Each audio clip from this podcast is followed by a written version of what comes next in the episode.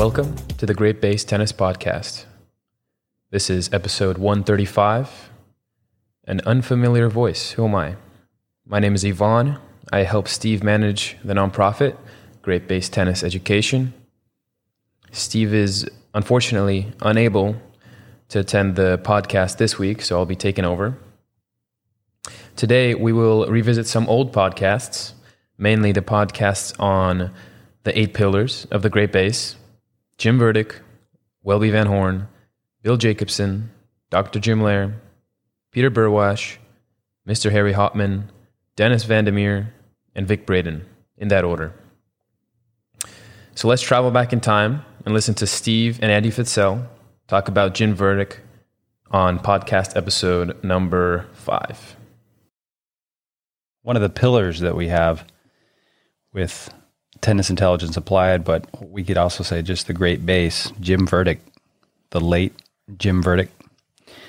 I've had the pleasure over the last few days, really week or so, to go through a lot of his information from your library, a 10 hour course.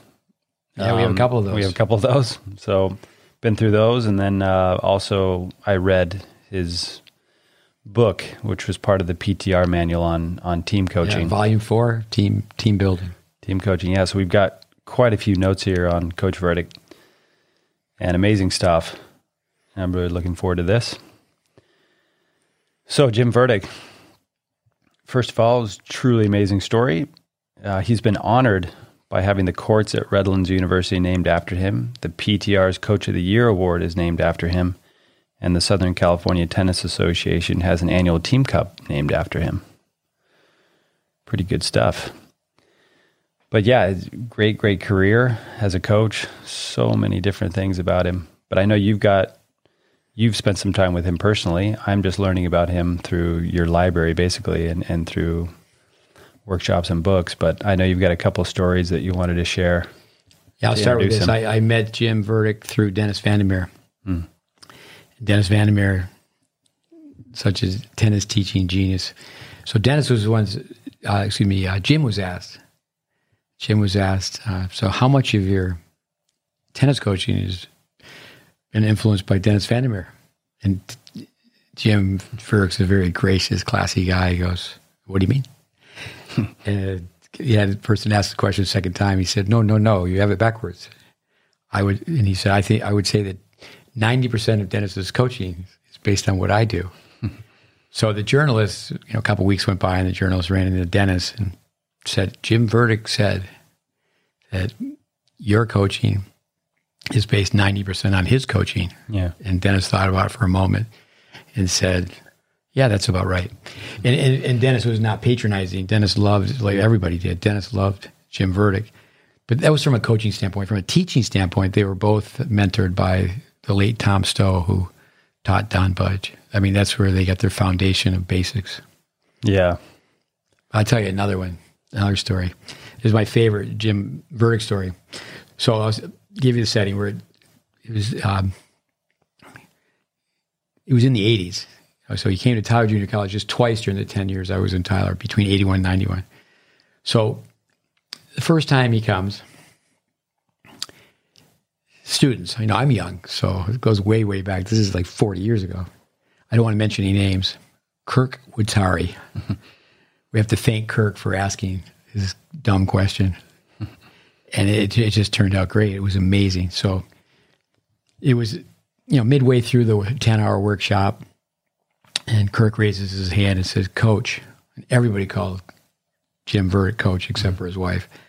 Even his, I understand even his kids called him coach. So Kirk Woodtari said, Coach, did you ever apply for a big job? Because he had been at Redlands University and he ended up being there for 37 years, won 15 national championships. And during the course of time he was there, they were both NAIA and NCA. So, Division. uh, Division three, Division NAIA, three, right, yeah. NAI, did I say that right? NAIA, NAIA, and Division three. So they switched. So, being the class gentleman he was, he first answered the question. And he said, "Yes, I did one time." And then he proceeded. He goes, "I applied to be the tennis coach at Stanford," and he said, um, "I thought I had a good chance." And then it was amazing. He goes, you know, I went to Stanford, played three sports, played football. He was 178 pound center on the Rose Bowl championship team. They're undefeated in Yeah, crazy. 1940. So, and he goes, well, then I went back to Stanford and I got my master's degree. And when I got my master's degree, I coached, um, I, I helped with the football team and the tennis team. And, you know, I thought it helped too when I applied to Stanford that I was a Marine. I was a major in the Marines. And also, I won the National Fitness Championship twice. It just keeps going on and on. And then he says, and you know, by the time I applied, I had already won some national championships at Redlands. And he kind of paused and he goes, and my, my two sons, they became really good players. Because my two daughters, they played college tennis, but they just didn't put the hours in my sons did. Get, I have all this on video. Too. Yeah. So, um, so I think I had a good chance. He goes, you know, I was honored. I was in the final three, got an interview, and didn't get hired. And he goes, they hired Dick Gould, great man, and look at the job he's done. And he said that's the only time he applied to, uh, to, to for another job. So, on that story, several years later, I was at the NCAs, and by that time, Dick Gould had retired, but he was there. I was there to meet with Dave Fish and Dave Benjamin on tennis camps. So I was in this meeting with uh, Dick Gould, and I said, I need to ask you, do you know who else applied for the job when you were applying at Stanford? He said, no. I said, Jim Verdieck applied. He said he had no idea. Now, Verdieck lived um, in Southern Cal where he grew up, and obviously Stanford's in Northern Cal. But Dick Gould said, I had an edge because I met the athletic director. I, w- I waited in the parking lot where he parked his car and asked permission to walk with the Stanford AD from his from the parking lot to his office. Yeah. He said he did it for like a dozen mornings, and he said that uh, you know he really wanted the job, but It's cheating. but but uh, but no, Dick Gould obviously seventeen national championships, but that's that's a good way to introduce uh, Jim Verdieck is to tell that story. Yeah. No, amazing record. And um, just the fact that he was a Marine, a football player, um, you know, Rose Bowl. When he went to Redlands, he actually was a football coach and the tennis coach, and that was very common years and years ago. I mean, it was so unfair for women years ago, but the the minor sports, many times the, the, coaches of the major teams, it's like, yeah, you're the football coach, but you got to you got to coach tennis in the spring. Now, Jim, uh, he didn't play tennis at Stanford. When he was at Stanford, Ted Schroeder, I taught tennis. Ted Schroeder's son, Rick, um, he won Wimbledon, Ted Schroeder. But when he was at Stanford, um, they had two players in the singles final and four players in the doubles final. So he he didn't play at Stanford. So he was not, you know, that you know he played three sports, but so you know tennis. You know, I mean, obviously he played f- football in the Rose Bowl, but uh, so he was a tennis player. Yeah, no, I understand that he won the, he played on the intramural team Yeah, and was the champion. Yeah, so you know he he found time for that. Yeah. Um, with uh, but you know he he always tells people that no, I was never a great player, and and he, and he actually makes a point. I do think it's a bonus to be a great player when it comes down to being a coach. But uh, he goes, you know, I don't think I ever lost to a coach who was a great player. Yeah. He'd lose too many times. Yeah. That was great. I think, um, correct me if I'm wrong here, but I've got this down where part of his coaching philosophy, he broke things down and, you know, into basics, but he broke things down into craft and then competition and conditioning. Yeah, the, You know, I'm not sure the order, but Well, he's a genius. He, he put all three together. Yeah, craft, competition, and conditioning. But you know, the other C for me with uh, Coach Verdieck is character. But he, you know, he put all three together. Um, the uh, when it comes down to craft, um, I another time I was at the NCA's, and I was in a conversation with Stan Smith and Peter Smith. It was very brief, and um, and Peter he was work, warming his team up, just courtside, and uh, Stan was just talking to a couple of us, and he said George Toley is college coach. He goes, he's the best college coach ever, and I like to ask questions that kind of stop people in their tracks. And I said, Stan, um, what about Jim Verdieck? I said he was a great college coach, And he looked at me. You could just tell he was shocked. He was Jim Verdieck. Because I knew that when he was a kid, he took lessons from Jim Verdieck. And, and then he told me the story, told the few of us the story. He was like, it was kind of those things like, where did that name come from? And his father, Stan Smith's father, he goes, yeah, when I didn't have a tournament on Saturday, he put me on a bus. I'd go from Pasadena, California, um, to the Redlands campus. And, I, and then I asked him about the lessons, and he just said, you know, he just remembers, you know, he was listening. He said at that time, um, his two children, his two sons, I should say, Doug and Randy, he said one, and I can't remember which one it was, but uh, he goes, yeah, one of his sons could beat me 6060. So I was listening.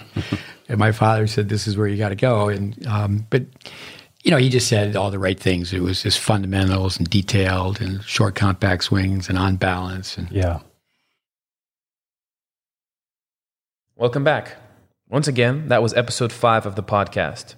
So to watch or listen to the whole podcast, you can go onto YouTube or anywhere else you listen to podcasts. The next pillar of the Great Base we will be revisiting is Welby Van Horn. Let's travel back again and listen to Steve and Andy talk about Welby on episode number 15.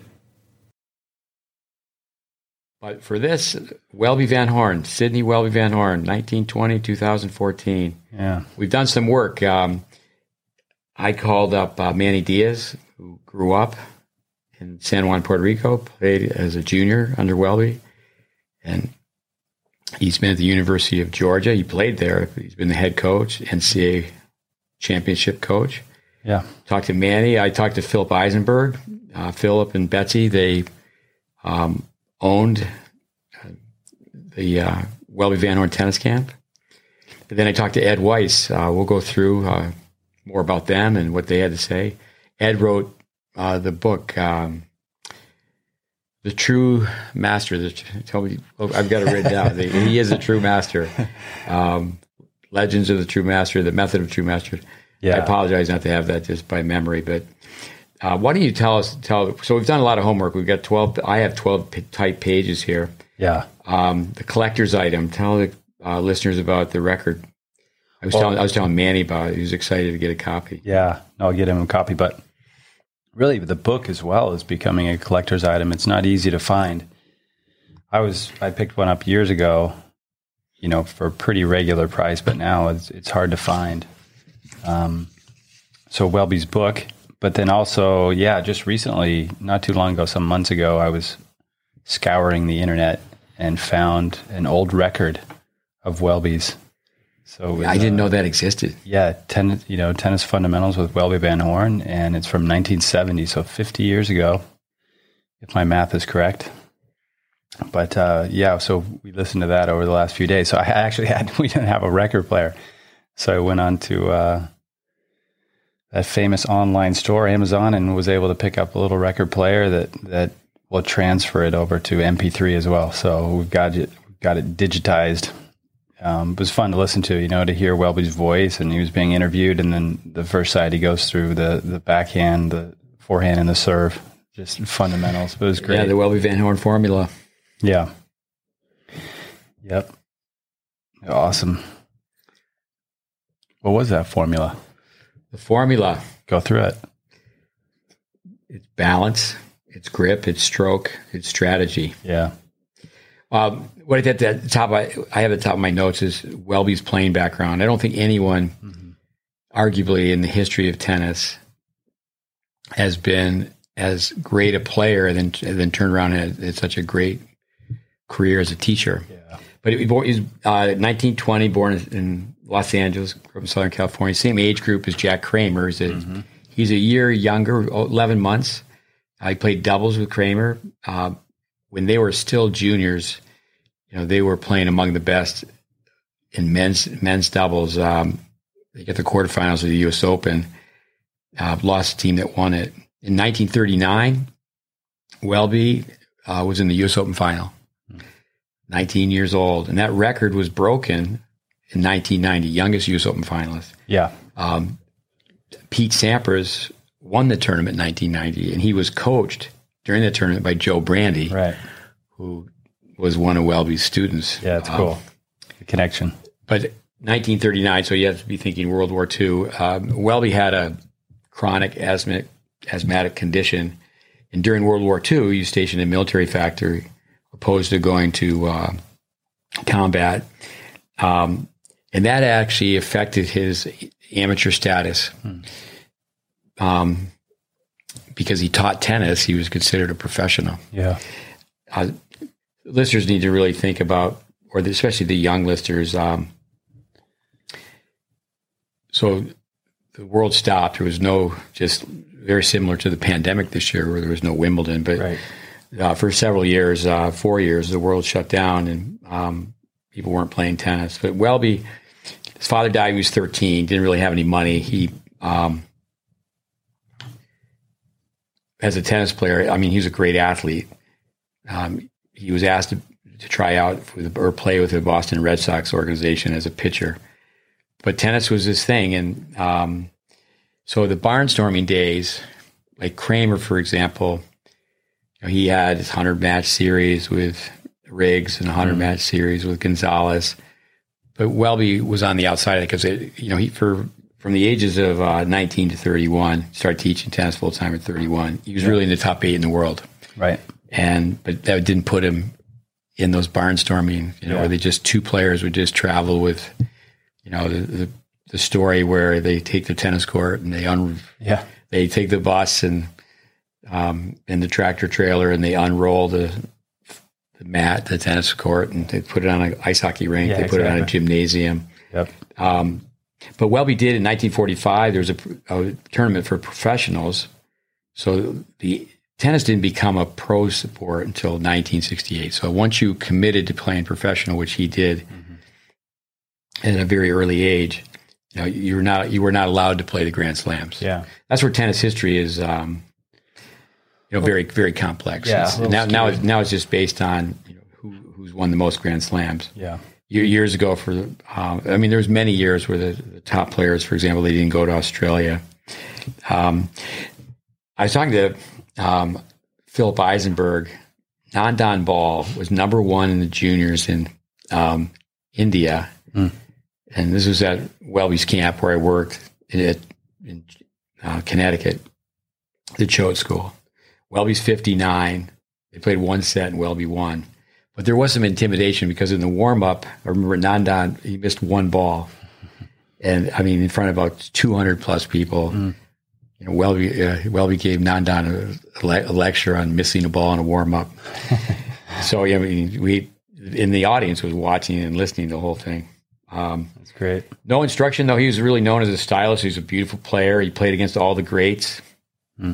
And um, he used to say that he thought Don Budge was the best. Um, but even after the war, um, and when Kramer, and you know Vic Braden, uh, the late Vic Braden, you knew him so well, is that uh, he was so close with Kramer. Yeah. Kramer was the best at that time, and he dominated uh, Riggs. He dominated Gonzalez, and but Welby played him in the 1948 World Professional Championships and lost to him in five sets. Yeah. Um, but no, no, he's an, he's an excellent tennis player. Solid player. Yeah, I mean, I have in my notes. We'll, we'll go through more more stories about you know how good a tennis player he was. I think, you know, really, too, there's not many players, ex top players like he was, that, that go out and get into coaching, teaching, and work with beginners. Yeah, no, it's pure. I know, um, I know we're going to talk about that, but, but Yeah, that's with what he um, did. and that almost doesn't exist anymore. Yeah. People don't even want to teach beginners. Right, exactly. You know, um, you know, for people who understand American baseball, we talk about we need more first base coaches. Right. Some people are third base coaches. The person is right about to score, and that's the person who's out at the local tournaments handing out their business cards. But at the very elite level, like I say a lot of the commentators on TV, they're always around the pros. Yeah. They they end up coaching people who've already scored. Yeah. You know, you well, um, you know, you said on one of the last podcasts. Is, yeah, I started coaching the player, or he started coaching the player when they were, you know, six in the world, and took them to the top five. Yeah. Um, the um, one thing with a question that Welby used to always ask people: How do you develop a championship mind? You know, just having conversation, he would bring that up, and he was very interested in what people would have to say. But coming back to his level of play, Welby was always seeking a challenge.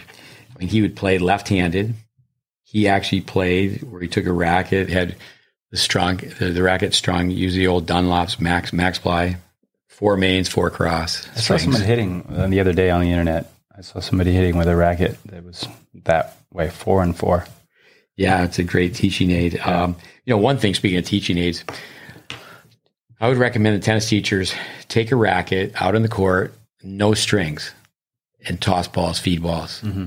And then you have the student go through, and, and there there's no, you know, fly away ball. Well, how they do? Yeah, So you actually take a racket with no strings, you toss the ball to the kid and the adult, and you know, it's just like, okay, I'm going to toss you a volley, I'm going to toss you, toss you a forehand yeah, and then they're just focused on you know grip swing body they're not focused on and we always tease you know they're looking how they do the ball's round the ball's yellow yeah. But- I know one thing we talk about along those lines is getting out of the context of the court. I know we've got that somewhere here in our notes, but yeah you know, just okay, you turn around and hit ground strokes against the fence or serves against the fence, and so you don't Yeah, worry about no. the outcome. for sure welby when he was teaching to serve you take people right up to the net but welby would teach at the t line that's in the notes as well um, but you know it's like a lump of clay he's an artist he's a sculptor and he's maneuvering the, the students you know the posture their every little movement every little detail Yeah, Uh, Vic Braden stayed on the same side of the net as you know. He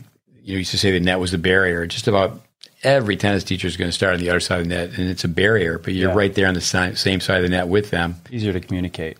Yeah, and then also too is that you're going to go over and you know Vic used to say that you know you know you need to go over and you know kinesthetic learning is telling Yeah. okay close your eyes and take their take their hand and push it down. Right. But he would feed right up next to the net. He, the way Braden fed Yep. um, making sure the ball was really low. But Welby, just in getting someone to drop hit a ball, that's an art. And then, and then feeding the ball. You know, don't toss the ball to someone. Okay, you know their contact points right, right here. Just Yeah. drop the ball this way, Yeah. and don't drop it from a high position because then it's going to bounce from high position. Yeah. Yeah. But Welby used to play kids, um, and he would play with no strings, and he would hit on the throat of his. Uh, I mean, that's how good he was. And he knew had to make the adjustments with his feet.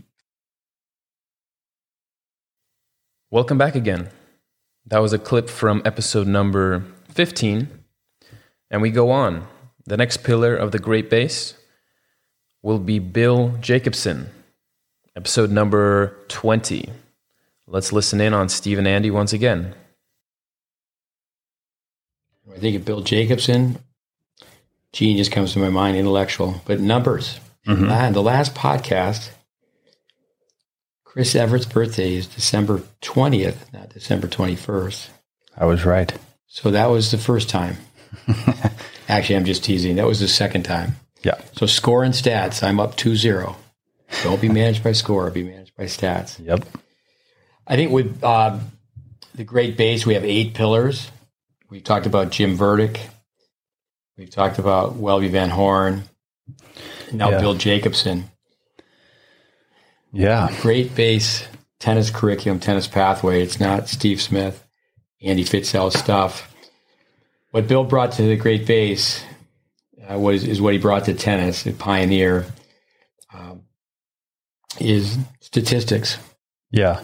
he designed. Uh, we have a copy or one of the old uh, copy. I guess the instrument. It's not a copy. Yeah. it's the real thing. Yeah, really. If you if you if you're listening to this, you could check out on YouTube. We have um, obviously a video, but we have the CT 120, the Computennis 120, right here on our table. Yeah, we'll get into that. It's a it's an amazing tool with, and it, it certainly um, has made a, made an impact on the game, an impact on all of sports. Uh, Den, uh, Dennis Vandermeer of South Africa, and he's one of the other pillars. Mm-hmm. uh, one of one of the eight, Dennis Vandermeer. Uh, so it's the Great Bases international. We have two South Africans, Harry Hopman, Australian, Peter Burwash, a Canadian, Yeah. and then several Americans. With that being said, even though there's only eight pillars in our course, Tennis Intelligence Applied, we have over 100 coaches. But Bill, highly educated, um, like I think of Jim Verdieck being so humble. There's things that I learned about Bill Jacobson doing some homework. Um, he completed two four-year degrees at the University of Cape Town in two years. Beautiful place. I was there a couple years ago. One of our students, Raven Klaasen, that's where he's practicing when he's home. Two four year degrees in two years. Yeah, uh, he studied business and law. Then he went to Stanford on an academic scholarship, got an MBA. He re- returned home for just a few years, and he started making his home in Northern Cal in the 60s. Basically, he was an intellectual working in a think tank. He worked as a systems engineer for IBM. He's co-founder of a high-tech company called Geometrics. He wrote a book. It's not your typical book of a tennis of a, of a tennis person. He uh, tennis contributor, tennis educator. Rediscovery of Africa, 1300 to 1900, geophysical and historical maps.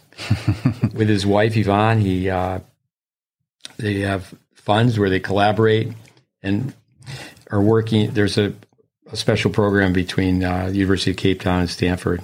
Hmm. So certainly his education, but he matched that yeah. by being a tennis player. Yeah. Uh, played singles and doubles at Wimbledon, 1959. When he played, people played three events. It's interesting. They played three events so they could hang in the tournament as long as possible and get three free meals. Yeah. Because that was back before 1968 when um, the Grand Slams were amateur tournaments. Um, amateurism. There was some money under the table, but mm. not much. Now you try to hold on to your credential so that you can get free power bars. well, it's always interesting. you, go, you go through your allotment of the day, and then you go, "Hey, I, I got enough for protein bars." That's a that's another conversation. If you're at a Grand Slam, you stock up. You have great food. Yeah. But if you're with someone in the main draw, you're treated a little bit differently if you're coaching someone who's in the qualies. You want money. You get more money for your food, and then if you're once your player's out, you have 24 hours, and they say get off the property. Um, he, the name of the company, um, from a tennis standpoint, Sports Software Incorporated, but mm. the, the, name of the machine, the tool, CompuTennis, 1982, put it together. His son, who played tennis, he said his son, like most sons, was not listening to him. um, he initially was trying to show his son just how to beat a girl who lived down down the street from the same neighborhood, but his son was good enough to play at Stanford. Um, now, granted, Bill played you know at Wimbledon, so mm-hmm. very very high level. But to me, even if you're playing bottom line at Stanford, that's a really good tennis player. Solid, yeah. Um, now his son's a professor of environmental engineering at Stanford. So Bill is the electrical pioneer of charting, father of modern statistics. So he combined, combined his education, his playing ground, but his colleagues. Uh, Tom Whitney, who invented the pocket calculator, also had a significant role in building Apple One. Another colleague, colleague Alan Edberg, had a significant role in building the Apple II computer. Hmm. Uh, the price, it was $3,500 in 1982. So, yeah, that's what could you buy with thirty five hundred dollars in nineteen eighty two? What kind of car could you buy? I feel like you, you could you definitely could, buy a car. You could definitely buy a car. I mean, you could buy a car for that today, but in nineteen eighty one, not a Tesla. Um, I was given the job as a department head of a two year program, and I was paid thirteen thousand dollars. That was my salary. So I mean, I certainly made some money teaching tennis in the summer, um, but I was paid $13,000. A side story that I have a brother has a PhD. And if I had a PhD in 1981, I would have been paid $14,000. So I called, called my mother up and said, Hey, when you see your, uh, your son, my brother Mike, tell him his PhD is worth a thousand bucks. Um, the price never went down. And I think this is uh, very interesting. Unlike the pocket calculator, everybody bought a pocket calculator. Yeah. So the price went way down, just supply and demand. But yeah. I think it really defined the tennis industry the unit was called CT120, uh, first laptop, and sold less than 200 units. It's amazing. Um, with uh, several years into it, he developed a PC, a software program for PC computers, so people could chart. I, I re, don't remember the price, but I remember these numbers uh, could have changed, but only changed slightly. Mm-hmm. Um, is he sold uh, less than 1,100 software packages. So that's where you could chart on paper, and it was a certain system. um, serve, return, key shot, point any shot, even user stats. Like if some kid would, after each point they lose, they hit the racket on the court, you just push with a, with a CT 120 on the court, you just push a button. But you could happen? just, it does happen. with, uh, I always think of uh, stories. Mario Cosentino became a very good player in, in, as a junior in Canada. I remember one long tiebreaker, a user stat, 18 times he said, Oh my God. it's like, Cosentino, you're not in church. You don't have to pray, you have to play. Uh, God has bigger problems. People are starving. With, um, I remember having the, the computer courtside and people asking me what it was. Yeah. So certainly it was a novelty to say the least, with so few of them.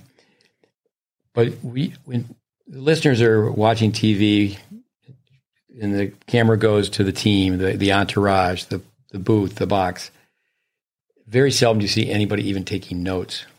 Yeah. I remember Harold Harold Solomon was a player, a coach who took notes. Obviously, he was a player too. Um, I've seen Paul Annacone take notes, but very seldom do you see the, the, the coach writing anything down. Yeah.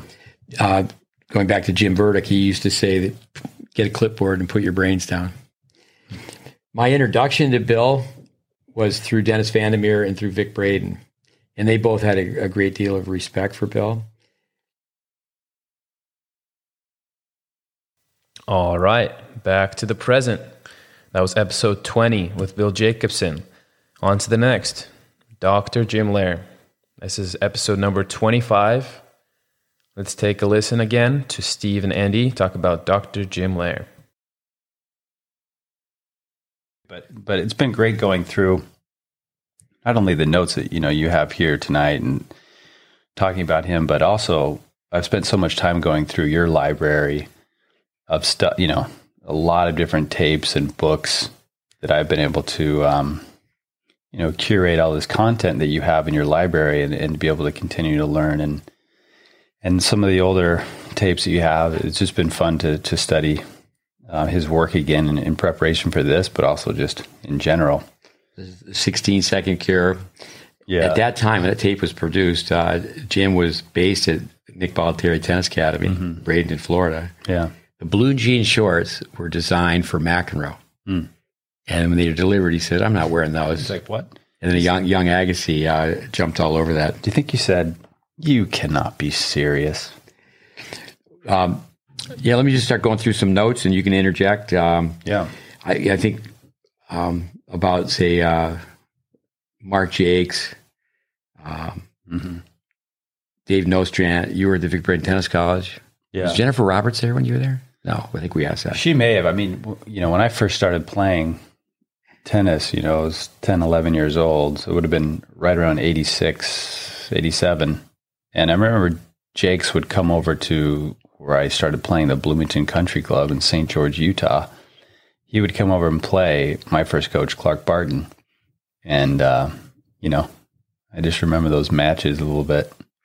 but I, I heard from Dave Nostrand today. Anyway, Yeah. with that, um, there was, I would say, some some deep study. Uh, so the the people that we trained back in those days. Let me just go through a few things. Uh, that, as you mentioned, well known sports psychologist, author of 17 books Yeah. uh, in their respective sports, worked with 17 number ones. Some of it, uh, the work he's done is covert, where it's kept a secret. Yeah. It's not really disclosed. Um, I was I watched a, a clip on YouTube where he was asked uh, about the top top players, and he recently has worked with Djokovic.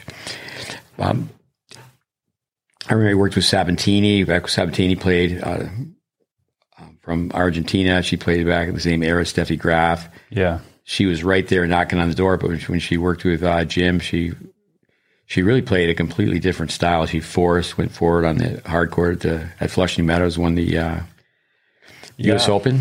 Yeah, I mean, Steffi, you'd think more players would have done that just because of the slice backhand. I mean, Vic used to always talk about Vic Braden, used to always talk about, you know, it was tough for someone who hits a slice backhand to, to beat you when, when you come in because a hard hit slice backhand goes at least 70 feet or so. And to pass somebody on the 65 9 cross court from the baseline to the single sideline or the uh, single sideline and service line on the opposite side is 65 feet 9 inches. So it would it'd be tough for anybody that has just really a slice backhand Vic would to say, pass you um, on that. So, you know, Sabatini, she was able to take advantage of that. going back even before Sabatini and Graf, uh, Borg and Vilas, Vic used to say it so so well that um, Borg was a better Vilas, and if you play the guy twenty times in a row, you've lost. You think you'd mix it up, try try a different pattern. Yeah, exactly. Um, I remember that match though. Fun. yeah, you know, we'll get around to having a, a podcast uh, about Vic with uh, also a psychologist. I was with Vic at the Easter Bowl one time, and he said, um, "Everybody's just playing baseline tennis. You're playing somebody who's just a little better than you. You should just mail in the scores." Yeah. Arthur Ashe um, in the 1980s uh, was quoted as saying, "Jim may be the most important person in tennis today." Um, you know, he, Jim earned fame on many fronts, but one was working with tennis parents. Um, I met Jim um, in the through Dennis Van Der Meer. Um, at that time, Jim was not that well known in the tennis industry. If you just think this goes back, I mean, we're talking in the 70s. Um, like so many, I went through training uh, led by Dennis. Jim did the same. I don't think anyone ever really forgets, uh, you know, those that were fortunate enough to watch Dennis Van Der Meer work for the first time. So that's one thing I can say. I was uh, um, smart enough, like Jim, to uh, say I need to spend a lot of time with Dennis Van Der Meer. I remember uh, for me it was '77. It was a place called Walden on the Lake in Conroe, Texas. But Jim, uh, 1975. Dennis certainly could read people, and so many people would approach Dennis. But uh, Dennis realized that Jim possessed qualities and made him, uh, you know, really a key figure in the, the PTR, the Professional Tennis Registry. I became a member in 1979. Um, by 1981, I was only 26 years old. I was given the opportunity to revise this curriculum. It was a general recreation curriculum with an emphasis on tennis teaching, but I was allowed to make it a full fledged program. Tennis Tech. Tennis Tech and Dennis Van Der Meer. I just knew Dennis had to get involved. So I went to Hilton Head for my first spring break. I went to Hilton Head. You could make a spring break 10 days pretty much if you go the weekend before and the weekend after. And I went there to convince Dennis that he had to come to Tyler um, every year, and he did. But right away, with having Dennis come, we had Jim Verdieck and Jim Loehr come, you know, spend time on our campus. Um, and, and of course, um, we had a podcast on, on Jim Verdieck, Yeah. two world class gyms, gyms, G E M. they are a gym. Um, all three came to Tyler numerous times. Uh, in the summertime, I went back and forth to Hilton Head several times, but it was really throughout the 80s that I was really part of the PTR family. And so, again, it was Dennis, Jim, and Jim. Yeah. Um, you were a tester for the PTR as well, also, weren't you? Yes, in fact, uh, with the USPTA as well. Um, Yeah. But the the PTR and the USPTA for years, we had the the record with both organizations for testing the most students at one time, one place. At Tennis Tech. Tennis Tech. Um, so, but Sweetbriar is a beautiful school in Virginia. You fly into Lynchburg. Um, but it's such a great place to go in the summer because you could go, and I remember having some friends go with me as well, where um, the you, there would be Dennis' program um, that was at one point his tennis university, which covered all aspects, was ten days. But the mini courses, uh, Jim Verdieck on team coaching, team building, and Jim Loehr on, on mental toughness. So they- they were sometimes even back to back. And I can remember, um, you have to think the clock turns back, this is a long, long time ago, is that, uh, you know, they had such admiration for each other. But Loehr would come in and, and just be there to be part of uh, Jim's weekend program as well. So they could, it, it was really, really a neat experience. It's Um, interesting because, you know, I think of, okay, Jim Loehr, mental toughness, but when I think of Jim Verdieck, I just think toughness.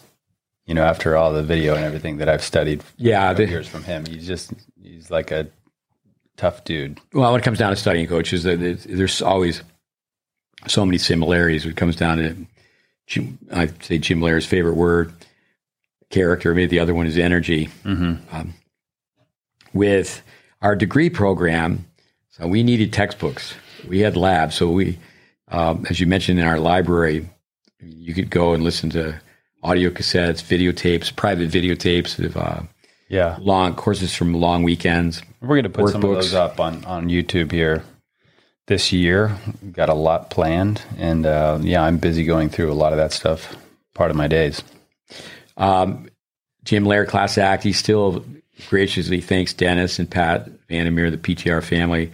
They, I would say, they pretty much, you know, were the launching pad for his career.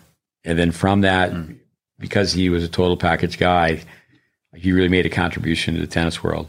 Initially with Jim, I would say there was naysayers because um, that's always the, always the case in the beginning Yeah. he was presenting new material to the tennis world. And again, this is in the 80s, and tennis it boomed in the 70s when the tiebreaker um, shortened matches, and therefore it could be put in a time capsule, and matches could be played on TV. Um, what he basically did is he studied what players did um, in between points. Yeah. Now, I mean, obviously, he's a licensed psychologist, where um, Tim Gallwey's not. But inner, inner tennis um, is the best sold book of all time. Yeah, in Inner Game tennis, of Tennis. the inner game of tennis. Yeah. Um, but I can remember Vic. I was in the Van Der Meer camp, and I was in the Braden camp. Um, in other words, I had spent so much time around both of them. Yeah. I remember Vic asking me, and he was very skeptical. Vic was uh, very skeptical of the inner game of tennis too, where there's a segment where pretend you're the ball, and, and Vic goes, "That doesn't work for me." where um, Vic was, "Just show me how to hit it. Yeah. Just show me how to hit the ball." Show me how to hit it. And you know, I can remember being in meetings. Um, we have a coach here who's uh, good friends with Tom Gullickson. Tim Gullickson spent time with Vic, and I was the hitting partner. And it was Gideon Ariel, Vic Braden, Tim Gullickson, and I was just lucky to be there. I was feeding balls, hitting balls. Mm-hmm. I remember Gideon Ariel say, "I'm going to build a machine that will beat you. Don't feel bad because it'll also beat Borg." I'm going to build a machine. That sounds just like a.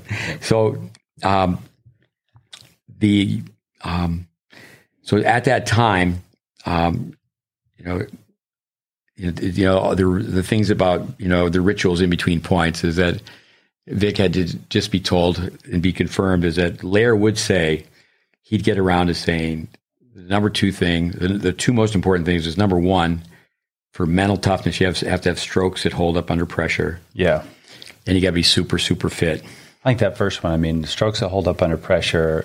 And I think we talked about this before, maybe even last week, where Vic would always just, um, you know, his whole thing was it's an engineering problem that causes the mental problem. You know, Yeah. It- with the stroke problem that gets people Well, I mean, not so mentally tough. I mean, they're obviously, you know, if you bounce the ball really well, it's not going to help your forehand. You know, you could blow on your hand. You, you know, the celebrities would spend so much time at pro-ams around the best players and they could copy all the idiosyncrasies, but Yeah. that didn't mean they could copy how they hit the ball. Yeah. But up until, uh, you know, Jim's breakthrough and contributions, people were really talking about how to regulate the mind during all the stops and starts. There's so many interruptions. In Yeah. tennis, about 70% of the time you're not playing tennis. Yeah. with um, where it, it, obviously it, it does come down to the nuts and bolts, but the four the four parts of the game. Number one is the mental emotional. That's always always comes first. You got to be able to control the mind to control the body. Yeah, everything. Vic used Vic Braden. He used to always say, you know, it's all in the brain. You know, it's the signal to the muscles. So you got to do the best you can to keep your brain calm and keep it working well. But it certainly didn't take long because um, on so many fronts, um, you know, I think Jim Loehr is so likable, major people skills. I mean, he's a jock, but you know, an academician, intellectual curiosity. He's a baseball player, right? Yeah, highly educated. Um, that was uh, his first love. Grew up in Colorado, um, but again, I think again, Braden and Bradenites. When it comes down to those two key things, Yeah. strokes of hold under pressure, be be super fit. Yeah. Welcome back to the present, number 25. Dr. Jim Loehr. We have two podcasts about Dr. Jim Loehr. The second one is with him, a conversation with him, an interview, really. So go ahead and watch that one if you haven't. Very insightful. Next one, episode number 32 with Peter Burwash. But Peter Burwash, yeah, let's get going. Uh,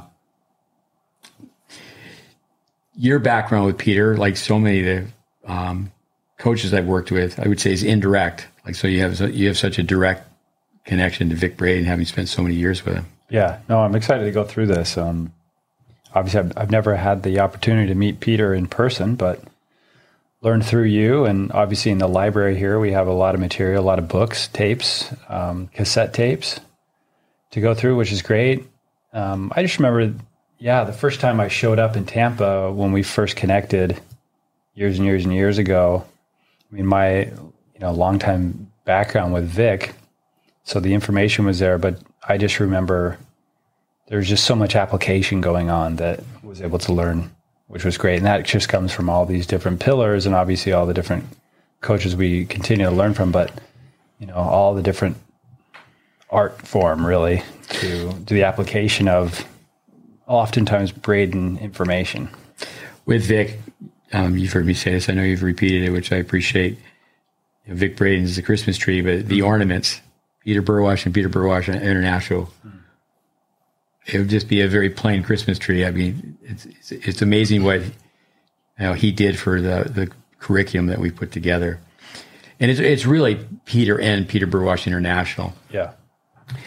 With uh, going to a conference, Peter's always speaking at conferences, so that's the first time, you know, and many times sat in um, lectures, but 60, 90 minutes just doesn't get it. I re- respect uh, people who go to conferences. It's much better if you can go observe a coach.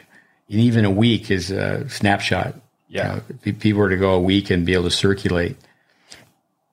But I started my journey in the mid 70s.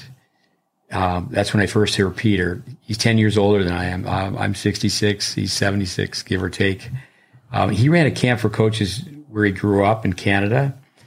Uh, it was actually um, in Parry Sound, Bobby Orr's hometown.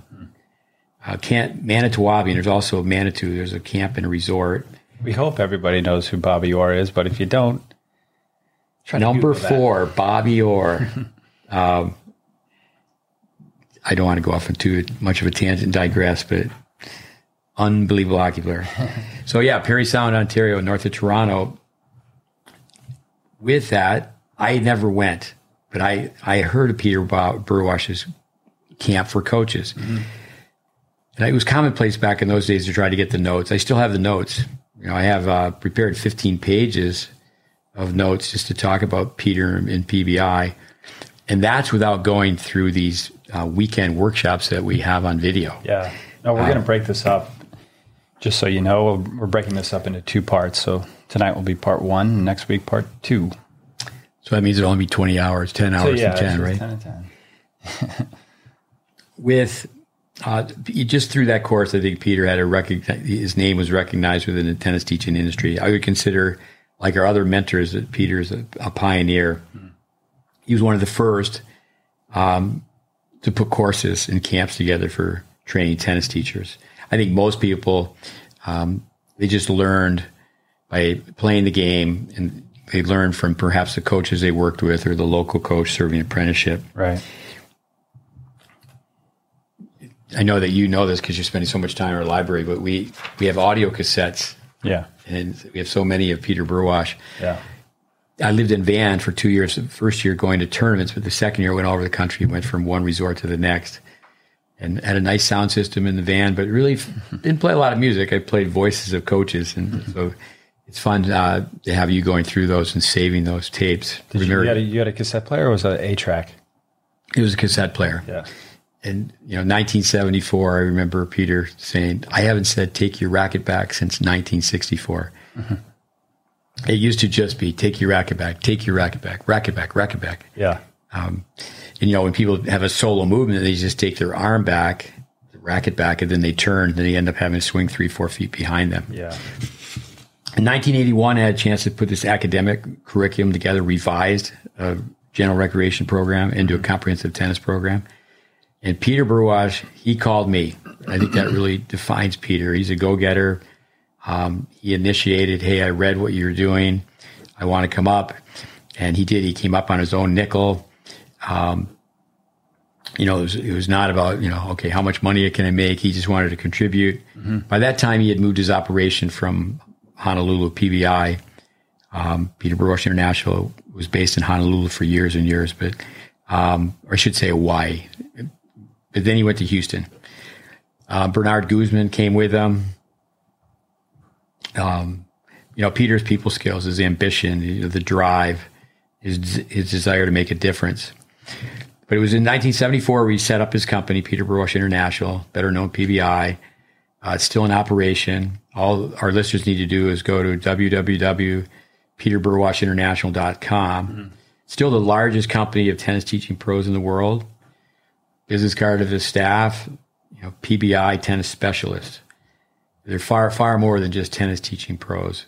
Um, primarily work at five star hotels all over the world. Um, obviously the numbers would change, but a safe guess years ago is that Peter would have 100, 100 tennis teaching professionals at 50 destinations around the world. Let me just really quick just ask you when he came to Tyler, Texas, the first time to Tennis Tech, and that was the first program of its kind. What were his thoughts? Was he impressed with what you were doing, or what was his kind of feedback? Like, wow, this is cool. Or no, I yeah, for sure, because um, it's in my notes that um, so few people had any formal training, mm-hmm. uh, clinical academic training for, for teaching. And, you know, his whole life has been dedicated well, to many, many causes, but one certainly is in um, a key word for tennis for Peter is, is, is trying to make that was always trying to make tennis the tennis teaching side of it. We're called pros, but are we really professional? Professional, yeah. And he came back year after year, right? Well, we'll get into that. Uh, um, PBI and his pro staff came back. So, so for, for a, throughout the 1980s, um, and you know the, the, students I trained during that time, I'm sure they'll get a, a, a kick out of listening to this. Um, you better be listening. Better be listening. uh, I was never on Peter's payroll. I never worked for Peter. I was honored to be offered a job by PBI without going through their extensive interview process. Uh, and you've already asked that. Um, but it wasn't like they had just met me uh, at a coffee shop. I they, I, they I get to meet a lot of the key staff members for years. The interview process they used to run, and Peter, um, at one point, I'm sure it's even higher now, had interview over 10,000 people. Hmm. And it wasn't interviewing people one on one. They would bring a group of people in, but it was over th- three days, about 15 hours. Wow. Um, and through that, um, you know, just my job when I started training tennis teachers was to find other people jobs. So the interview, you know, Peter Burwash 101 is, I still say that to this day, life is an interview. Um, especially when you're a tennis teaching professional, it's almost like you're on call. You know, you, you go to the grocery store, you're just going to run into people. Yeah. You, know, you, you, actually have a public position. Yeah, on stage a little bit. Yeah. Um, Peter, here's some statements. You know, tennis teachers used to dress like slobs. It's really it's gone back down. With keep in mind, when I was training tennis teachers, they would be taking the PTR and the USPTA test and how, just how they presented themselves. Yeah. Another uh, Peter Burwash. Tennis teachers are one step above a beach bum. With yeah, you don't want to come. You don't want to show up like you're returning from a a five day fishing trip so our work with PBA, PBI gave us a leg up on um, the interview process. Yeah. So he, after he came on the initial visit, um, he would send a, a, team of his coaches. It, our coaches were trained, our tennis teaching professionals. When you're on an interview, show up semi-casual. You know, so you were in a, a guy's going to be wearing khaki pants, yeah. you know, the light, the light, blue shirt, you know, you got the blazer. Yeah. Um, blazer. You got a tie. So you, you, you, you know, you don't come in wearing a, a three piece suit, but you show up with a, your tennis outfit in a small bag. Mm. Then you bring a, then you bring a small shoulder bag, two bags, shoulder bag for the tennis equipment, the gear to get on court and then that shoulder bag where you you know you're going to pull out th- you know th- three copies of your resume, and it just you're not going to um, just make all these mistakes. It- you know, a lot of times people that you know they're just knock on the door and can I have a job? Yeah. They don't even set up the interview. All right, back from the past. That was a clip from episode number 32 on Peter Burwash. Steve and Andy have two episodes dedicated to Peter Burwash. So when you get the chance, go ahead and revisit them if you haven't already watched them or listened to them. The next podcast we will listen into is number 38, talking about an- another GreatBase pillar, Mr. Harry Hopman. See you in a bit. Always Mr. Hopman because of respect. Hmm. One of his players, Fred Stolle, who may have been in his doghouse the most because of his sense of humor, reported that Stolle would always crack the joke at the wrong time. Well, the, the time that was right for everyone but their leader, Mr. Hopman. Stolle, like so many people, summed up Mr. Hopman in one word respect. He commanded so much respect. We'll go through that. His record is Yeah. winning ways. I thought to get into some history, start off with his track record, what his players accomplished is so amazing. But one nickname, they they were pushed, Captain Bligh. Captain Bligh is part of the British Navy. He was uh, the captain. The book, the true story, Mutiny on the Bounty. The mutineers put their captain adrift in a dinghy. He drifted for 3,000 miles. He survived. The name was quite cle clever, as players imagined putting Mr. Hopman to sea in a dinghy. misery enjoys company, and misery enjoys laughter. Captain Bligh, then 17 years later, was assigned to Australia to deal with crime and corruption. so his players, the inside joke was to strip Mr. Hopman of his command and send him adrift. They also teased that he would he would return, find out all about their escapades. the Aussie boys had their fun. To them, beer was mother's milk. That's what they called it. Mother's milk.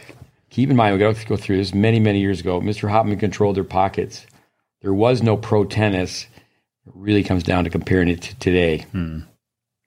Um, there were no rich players. There was actually really no money. Lew Hoad was one of his golden boys. Here's an example.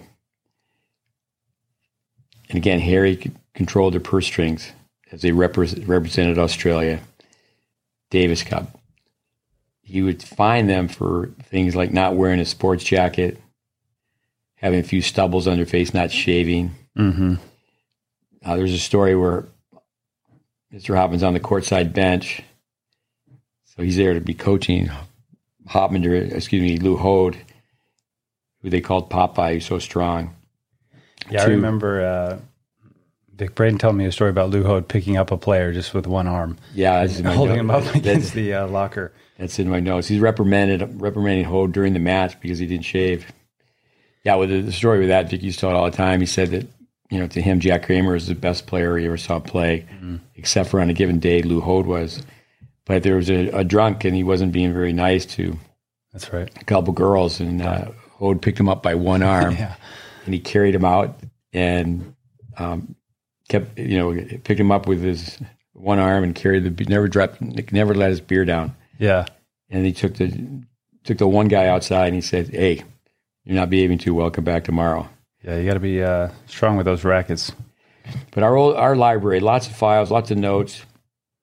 Throughout the present, presentation, we'll share topics related to Mr. Hopman's coaching, uh, coaching, coaching philosophy. I think maybe that's a good idea.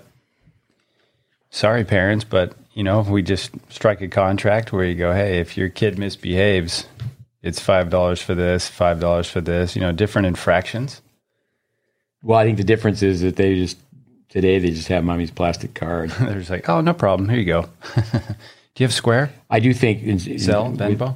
With what you're saying is uh, a lot of the principles though, that that he stood for have gone away. Yeah, exactly. Mr. Hopman, one of our pillars, one of the pillars of the GreatBase. Um, he's one that I spent the least amount of time with. Um, but just just in respect alone, but fitness would be another factor. Yeah. Um, when I think of a sports psychologist, you know, I compare people, I compare their work, as I mentioned in a previous podcast, to Jim Loehr. With fitness, I always think of Hopman. Um, you know, we have kids come and visit, and they tell us that they work with a fitness trainer twice a week, and yeah, they can't do one push up. Yeah. From what I've heard, you know, it's not that he was so much a taskmaster. To me, it just sounds like he was really principled, you know, in all of his coaching. That it's not so much that he was, you know, this drill sergeant, although it may have come up that way to a lot of people, but just that he was really principled in everything that he did. Yeah, I, I would say today, um, you know, players, there's an argument where the players today would be stronger because of the knowledge for nutrition and fitness, but there's there's really no way that they're they're tougher. So the difference between being stronger physically and tougher mentally. Yeah. Um, top players today don't consider playing all three events at a major. Back in Mr. Hopman's day, the men, you know, they would play. And you know, he was in charge of Davis Cup, so he primarily coached men, Mhm. where um, singles, doubles, and mixed. You know, a lot of times today, and that's when money came into the game. Very, very top players, marquee players, they just play singles. Yeah.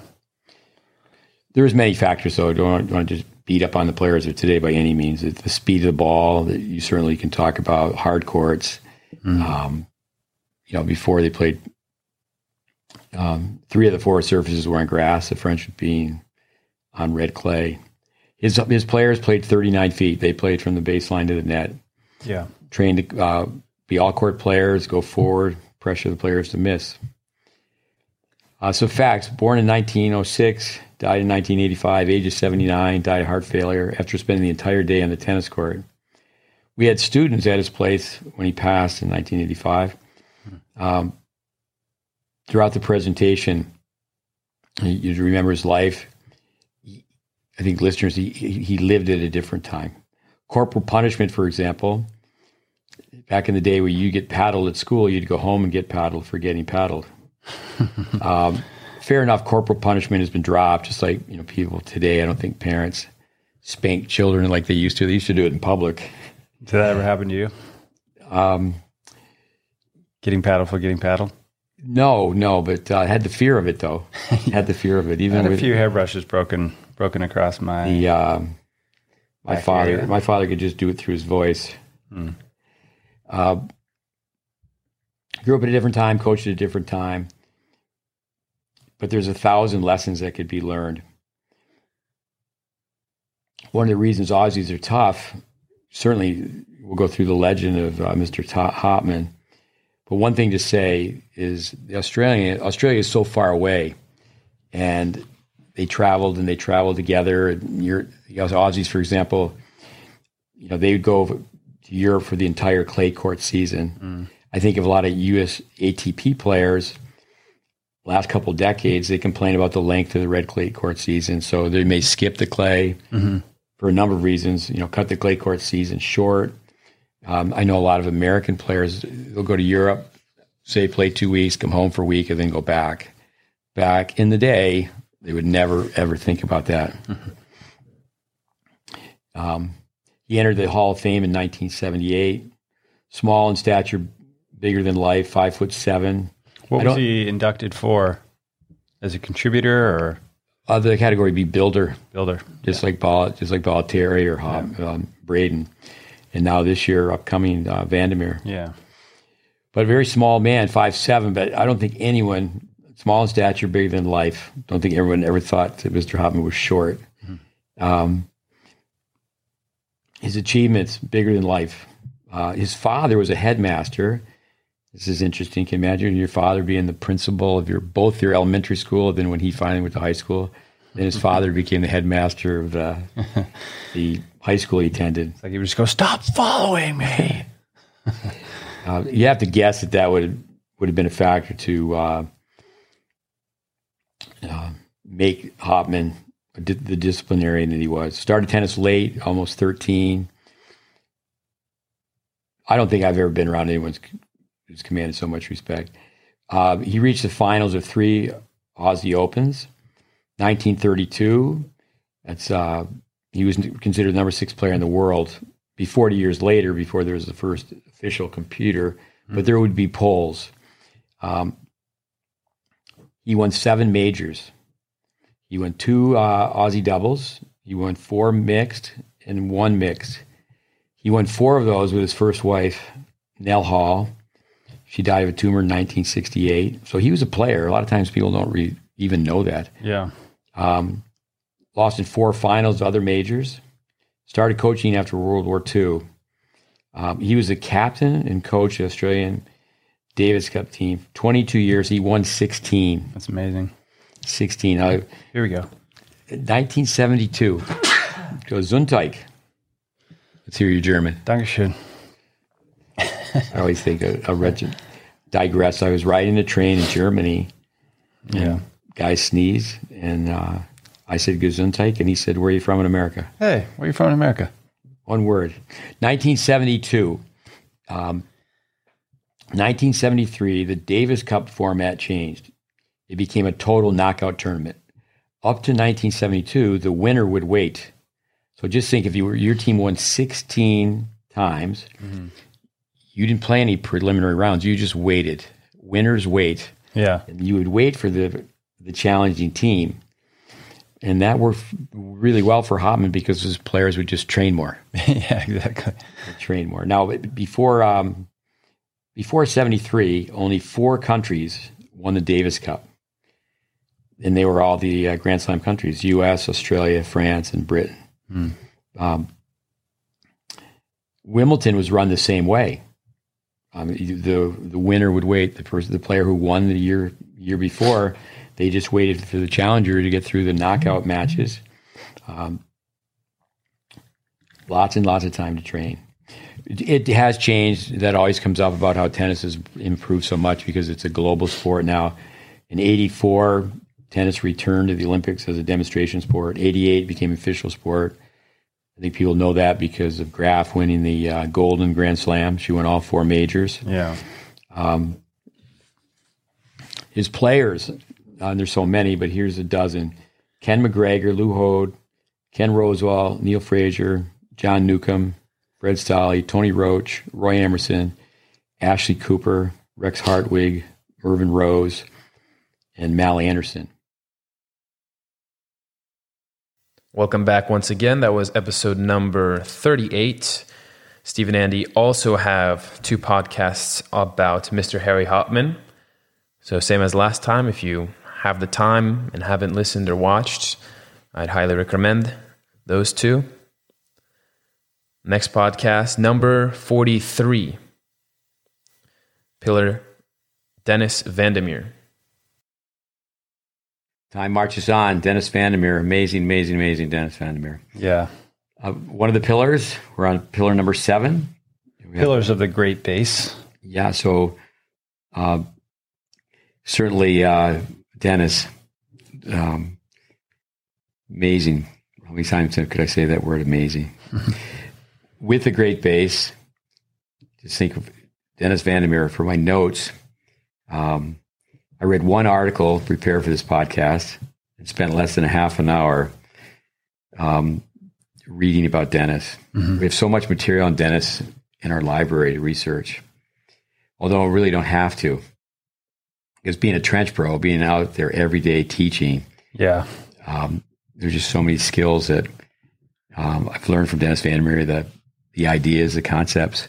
He was born in 1933, died in 2019, died at the age of 86, suffered a stroke. Almost the last 10 years of his life, he simply was not himself. His wife, Pat, and the entire PTR family, the Professional Tennis Registry, organization for tennis teachers that Dennis founded, assisted him in the, the remaining years of his life. Uh, I always think of Dennis as South African. He's a native of Nambia, a small country in West Africa. His parents were missionaries. Started tennis at the age of six. He didn't start on a tennis court. His mother would find a dried out patch of dirt, use two sticks as net posts, and toss some ball, toss some balls. Yeah. The net was a string. The little ball machine called a twister, Yeah. Tennis twist. Dennis Van Der Meer Oh, what a, what an amazing guy, showman. So phenomenal teacher. But he called those twisters a little ball machine because they reminded him of his mother, who Little, late, little mother. late mother, who uh, um, would pitch him tennis balls. Yeah. His parents eventually left the nomadic lifestyle, being missionaries, and they moved to Johannesburg. Dennis began to be formally taught. In other words, he took lessons from tennis teaching professionals. He became one of the best juniors in South Africa. At the age of 19, Dennis, and he told this story often, he had a tryout to be, in a, to be a playing member of the Davis Cup team, South African Davis Cup Yeah. and he choked. He just uh, told told the story about how he choked Yeah. um, with I've read that uh, some people would say, "Oh, it's a good thing that he did because then he became, you know, one of the best teachers." If yeah hadn't have choked, maybe you wouldn't have had Dennis Van Der Meer, the teacher. right. Um, I think of Dennis as an Afrikaner. Uh, he came to the United States. His name was uh, Dennis Merva. I miss if I'm pronouncing that. Changed it to Dennis Van Der Meer. I think you're proving the point. I don't know how, to pronounce it either. Um. Uh, It would be mispronounced for sure. it's like Brett Favre. You know that movie, uh, Something About Mary? Yeah. What's Brett Favre doing here? I heard from a South African today. Uh, how would you say Petrus Kukimore? Yeah, Cookie More. That's how I would say. I don't know. I was- Petrus, I was if with Petrus is listening, which I'm sure he is at some point. Hopefully, we did that justice. I with uh, Petrus. I was with at one time, and this gentleman, you know, he said, "Yeah, I'm Petrus." And of course, the way he pronounced it, the guy goes, "Well, Pete, it's good to meet you." Because it's kind of like Patriots. Yeah. with, um, but Dennis certainly liked the sound. It, the way it ended in a strong syllable. Uh, we have a young Canadian boy here who's a very good tennis player, Hayden Malik, and I love to just call him. Of course, we have another boy called Aiden, so just call him by his last name. Yeah, Malik. Malik. It's a Yo. Malik. Yeah. You think of our uh, GreatBase, there's two South Africans, um, Dennis Van Der Meer and Bill Jacobson. So 25%, you know, two out of four. Uh, I've trained many South Africans. Yeah, I've trained many South African coaches, many South African players. Uh, I've been to South Africa. Uh, very respectful of the, the culture, the Afrikaners. Hey, you've played with lions. Yes, I had a choice uh, one time to. Uh, I was with You were rubbing with- the belly with- of a lion. You were with, with Petrus and his wife, family. wrestling. So as a tune-up before we went to uh, Cougar Kruger Park, Mm-hmm. we were at a small Kruger Park, and so as my host, he said, "There's a like a 14 foot snake," and Yeah. and as my host, being so polite, he said, "Would you like to have an encounter with the snake?" I said, "Well, what does that mean?" He goes, "Well, I'll just pay a fee, and then you can have your photo taken with a snake around you." And I said, "Well, are there any other options?" and he said, "Yes, you could feed a lion." and I said, "Well, I'll do that." This would never happen in America. I had to fill out. I had to fill out paperwork, and the, the gentleman said, "Well, let's feed them first. I said, "I think that's a good idea." and seriously, they have a male, female, and the area that they were in. It's like they took a, a big turkey. It was like 20 pounds of meat and Yeah. threw one over the fence first. And there was a fight. Yeah. And then two seconds later, threw the other one over. Yeah. But I actually had a choice between the old lion or four cubs. And I looked at it and I said, I'll take the old lion. Yeah. And so anyway, maybe I should go go forward more on Dennis, but this is an African story where the gentleman told me, he goes, and a big guy, he said, You'll just stand behind me and we'll be giving the lion it was like a big container of milk Yeah. and come some concoction. And he said he's just interested in the beverage. Yeah. He's just interested in the milk. He's going to take his paw and put it on your foot. And he's just telling you because, you know, I, I, he, the, the trainer, you know, he got out of the way, so it looked like I was there by myself. And yeah, exactly. he said the lion will put his paw on your on your foot. He's just telling you that you're not going anywhere. yeah. And then right before the container's empty, he goes, "You'll just slip out." And I said, okay. Yeah. Anyway, I digress. With, but the uh, the discipline, I think the Roger Federer success story. I think so. A big part of that is his mother is an Afrikaner. The the discipline and the respect. when asked why South African juniors, there's so many years and years ago that were just world class players, you know, why they didn't cut it and make it all the way to the pro level. Dennis added to that answer. You know, one thing would be the distance that South Africans had to travel. Um, and they were just so far away from the, you know, on the other side of the world, they were so far away from the highest levels of competition. The financial costs, the exchange rate between the rand, the, U, the South African rand, the U.S. dollar was so extreme. Yeah. But Dennis said the the parents of the Afrikaners, they had too much discipline, and their children were sometimes suppressed. Yeah. Um, Loosen up a little bit. Another way to mention that the parents were too authoritative and their children were, felt like they were not allowed to to make mistakes. Yeah.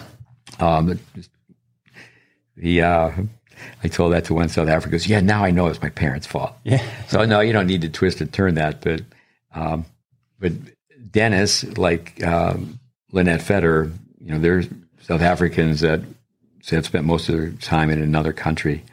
You know, with respect, it varies from one place to another, from one family to another. It varies from one topic to another. Um, for example, discipline for an people have discipline for academics, and sometimes not for sports, or vice versa. But you're going to learn from more from mistakes, right? I mean, I just think of you know, you go, hey, the stove is hot, the stove is hot, but then you know, you really learn by you when you touch the hot stove and you go, oh, that's hot. Yeah, you say you get the burn in Japan. a lot of time teaching tennis in Japan, And I think the Japanese they too much mistake, too or too much respect, too much respect. Um, I can remember one time meeting with uh, Munehiro Yoshida at the tennis training center in Chiba, and you know, we're in his office till after midnight. And I came out and everyone was still there. And I yeah. said, I said, I whispered, "Why is everyone still here?" And they said, "You don't go home till the boss goes home." Yeah. Um, in the U.S., I think we're going on the other side of that, where there's too little. Um, in working with Afrikaners, impressed with their manners and their work ethic. Dennis Vander Van Der Meer, great manners, great work ethic. Mm.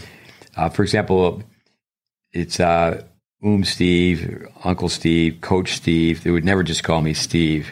Yeah. Uh, Roger Federer, mother, Lynette, um, one of our students, Raven Klaasen, a South African, was addressing Lynette and called her Tannie, which is um, Um for for the man and Tannie for the woman. Like, and then very quickly she said, "No." She said, "No, I'm not that. I'm not that old. Don't don't Tannie me." Yeah. Um, with uh, but a new pursuit. You know, after Dennis choked in the Davis Cup tryout, his coach at the time suggested that Dennis teach tennis to help himself with his confidence. I think that's something that we do quite a bit. The highest form of retention for learning is to teach. Mm-hmm. The teacher always learns more than the student. But in peer teaching, it certainly gives the student confidence. And Dennis was okay with confidence as far yeah. as his presentation skills. But through that, when he started teaching, Dennis found his calling. He never really looked back. And he's very, very so fortunate at such a young age that, you know, where his parents were missionaries for education, he became a missionary for tennis. Mm-hmm. He moved to the U.S. in 1961. He was 28 years old, 27, 28. Um, to reflect upon his tennis teaching, tennis teaching genius is it's very interesting. Learning the game in a setting that did not provide a tennis court, I think that has a lot to do with the hunger. Yeah, for Dennis, you know, passion was second to none.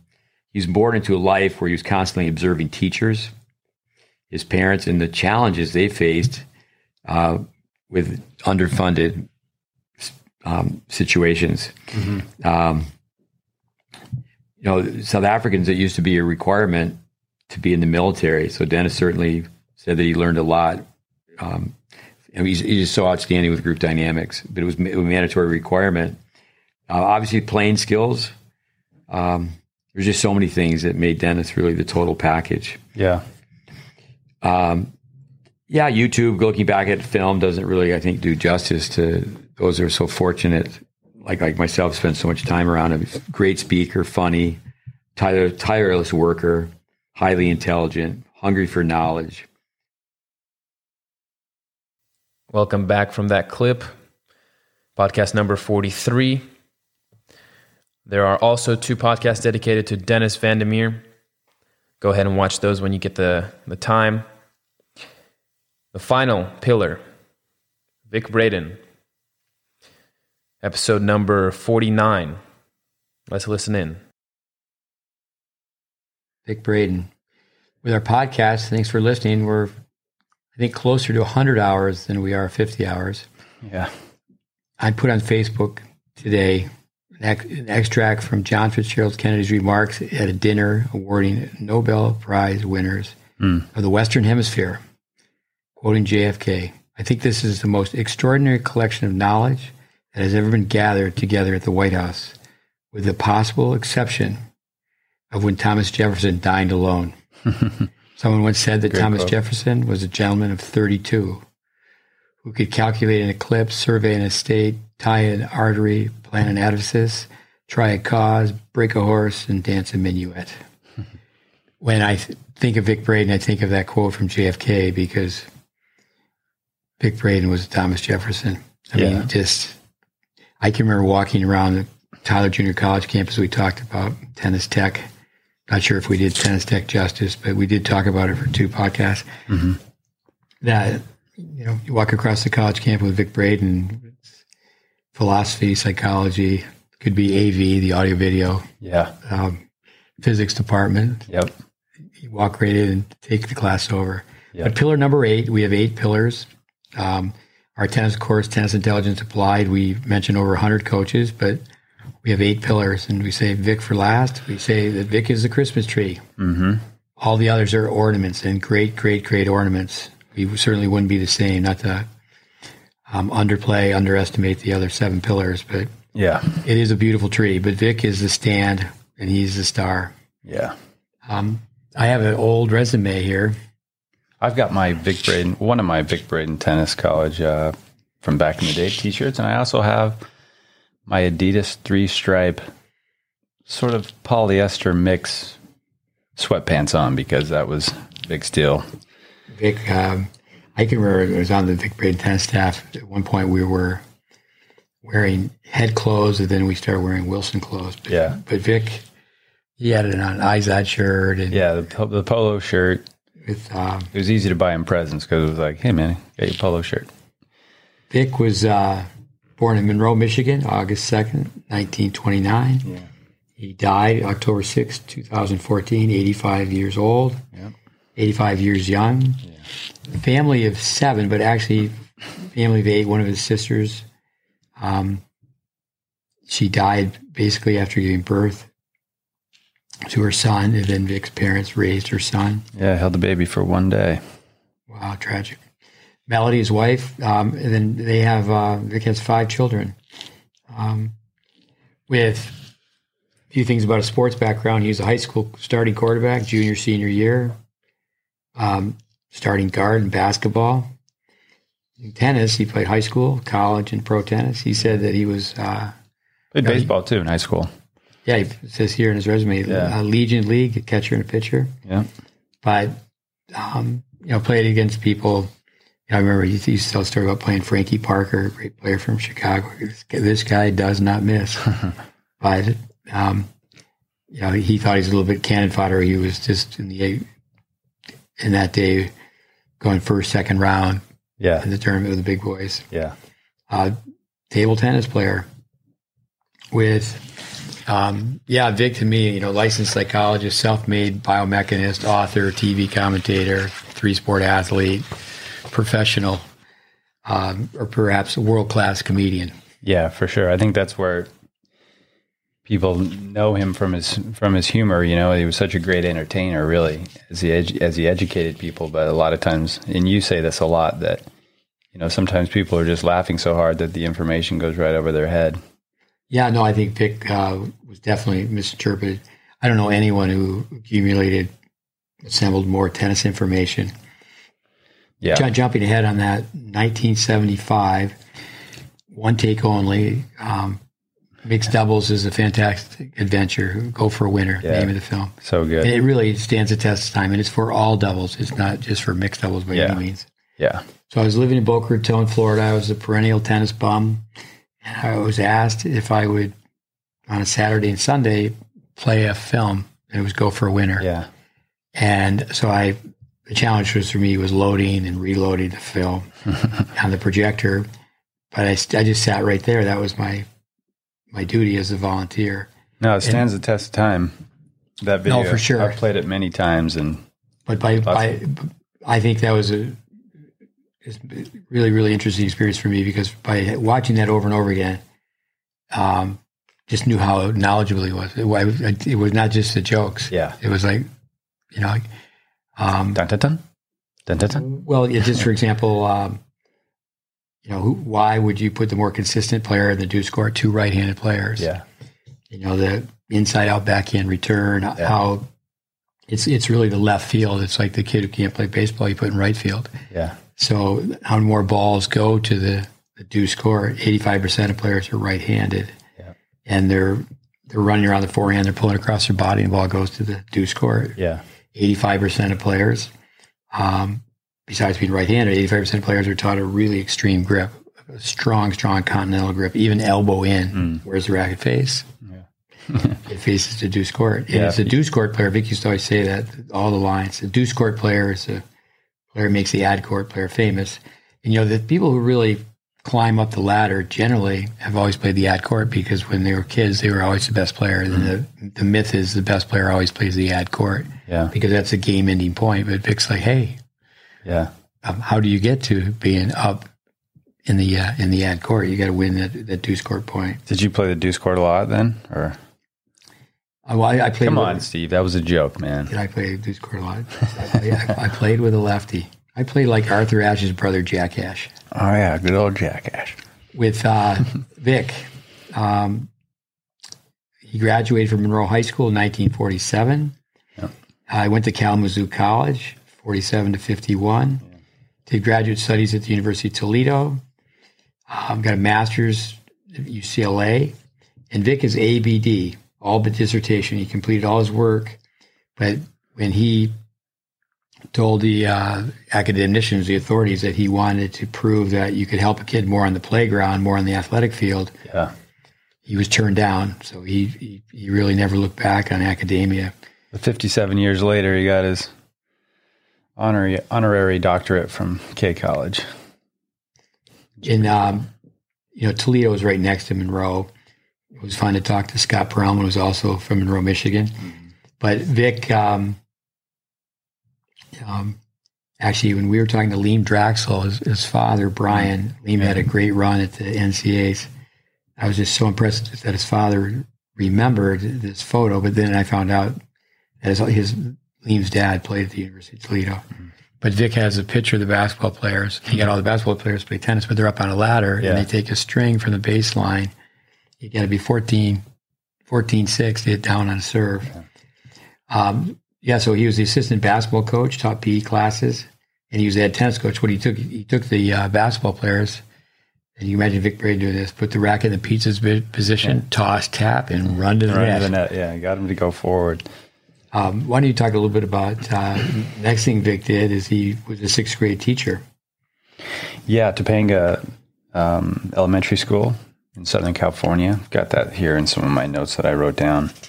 But uh, sixth grade for three years, I believe it was. And what was really cool was uh, I think it was 2010. Is he had a reunion where all those it was about hundred students came back. I think you know maybe th- 13 or so had already passed away, but they had a reunion and I was able to be there it was just really really cool to see the stories but just you know the lives that vic had affected um, as the people told their stories and got together was really great and then i know it was a really special night for vic and it was really cool for me to be there and experience that as well No, the magic, the the, the, the number one Pied Piper, how those people just had such affection for him so many years later. I think one story from I think I was talking about this earlier was uh, when he was an elementary school teacher and, and teaching sociology, um, geography a little bit. Is they were reading about Haiti, and and in the book they were saying, oh, how you know Haiti everything was great and you know life was grand, and and he was talking to his friend that was in Haiti, and he said, is this true? And he said, no, it's the opposite of that. You know, I couldn't believe that, and so what he did is he had the sixth grade kids ask questions on an audio tape and then they sent that audio tape to Haiti to the kids. So the, his friend in Haiti had the kids then answer the questions to the tape, and then they were able to hear it firsthand from the kids that yeah, it's actually the opposite, and so that kind of got him going into more of that kind of research and all that kind of stuff. But it was a, a really important project that that I remember him talking about a lot was uh, that experience. I know when I, I could not be at the memorial, the tribute they had for Vic. I know you were there. Yeah, and one of his students uh, spoke. You actually can listen to that on YouTube. And one of the students, this story uh, was was shared, could only see out of one of eye, out of one eye, mm-hmm. and he's trying to play center field on the baseball team. And Vic has got the fungo bat, and he's hitting balls up, and yeah, and uh, people were making the teammates were making fun of him. So Vic got a patch and made every kid go out in the field try to catch a ball with yeah. a patch over your it's eye. Classic. It's like, see, when I think of Vic as a sixth grade teacher, what he did when he taught the tennis unit, he filmed and recorded this, and then 25 years later had a reunion, and that's where the phrase "traces of the old." Yeah. So then he interviews everyone and said, "No, I haven't. Really, I haven't played tennis since the sixth grade. I haven't played since we went through that course. Yeah, that six week uh, PE class. Yeah, segment, and that's how powerful the brain is. Yeah, I mean, once you're programmed to deprogram, I think of a Jim Loehr line I use often. It takes a stick of dynamite. Yeah. I used to talk about people go off to war or wherever it was, and they come back, and it was still there. It's like the, the cartoon uh, Wiley Coyote and Roadrunners. They yeah. You put just think of having a kid who's got to change the, the the grip on his forehand from Bud Collins. It, it's not Western. It's a, it's so far over as Hawaiian. Yeah. That have um, that's like you know stick of dynamite. Richard Schmidt, UCLA was one of the you know motor learning specialists where he would talk about yeah you've got to enter that zone where you get a little bit uncomfortable. And once you can be comfortable being uncomfortable, which Vic used to always say, then you're going to be able to make some changes. The tape that Vic made with him on motor programming is one of my favorite. Yeah, it's great. Um, he was a district psychologist in uh, Southern California, Hermosa Beach. Um, and then after that, you know, for eight years, he always tells people my job was to walk around and apologize to anyone Pancho Gonzalez insulted. Yeah. What a different uh, set of personalities. Uh, Andre Gonzalez and Vic Braden. Welcome back from episode number 49. That short clip does not do Vic Braden justice. Please watch all three podcasts we have on Vic Braden. I hope this podcast was a great review for the listeners on the pillars of the GreatBase. Hopefully, Steve can host the podcast once again soon. Have a great rest of your day. I've been Ivan. Adios, amigos.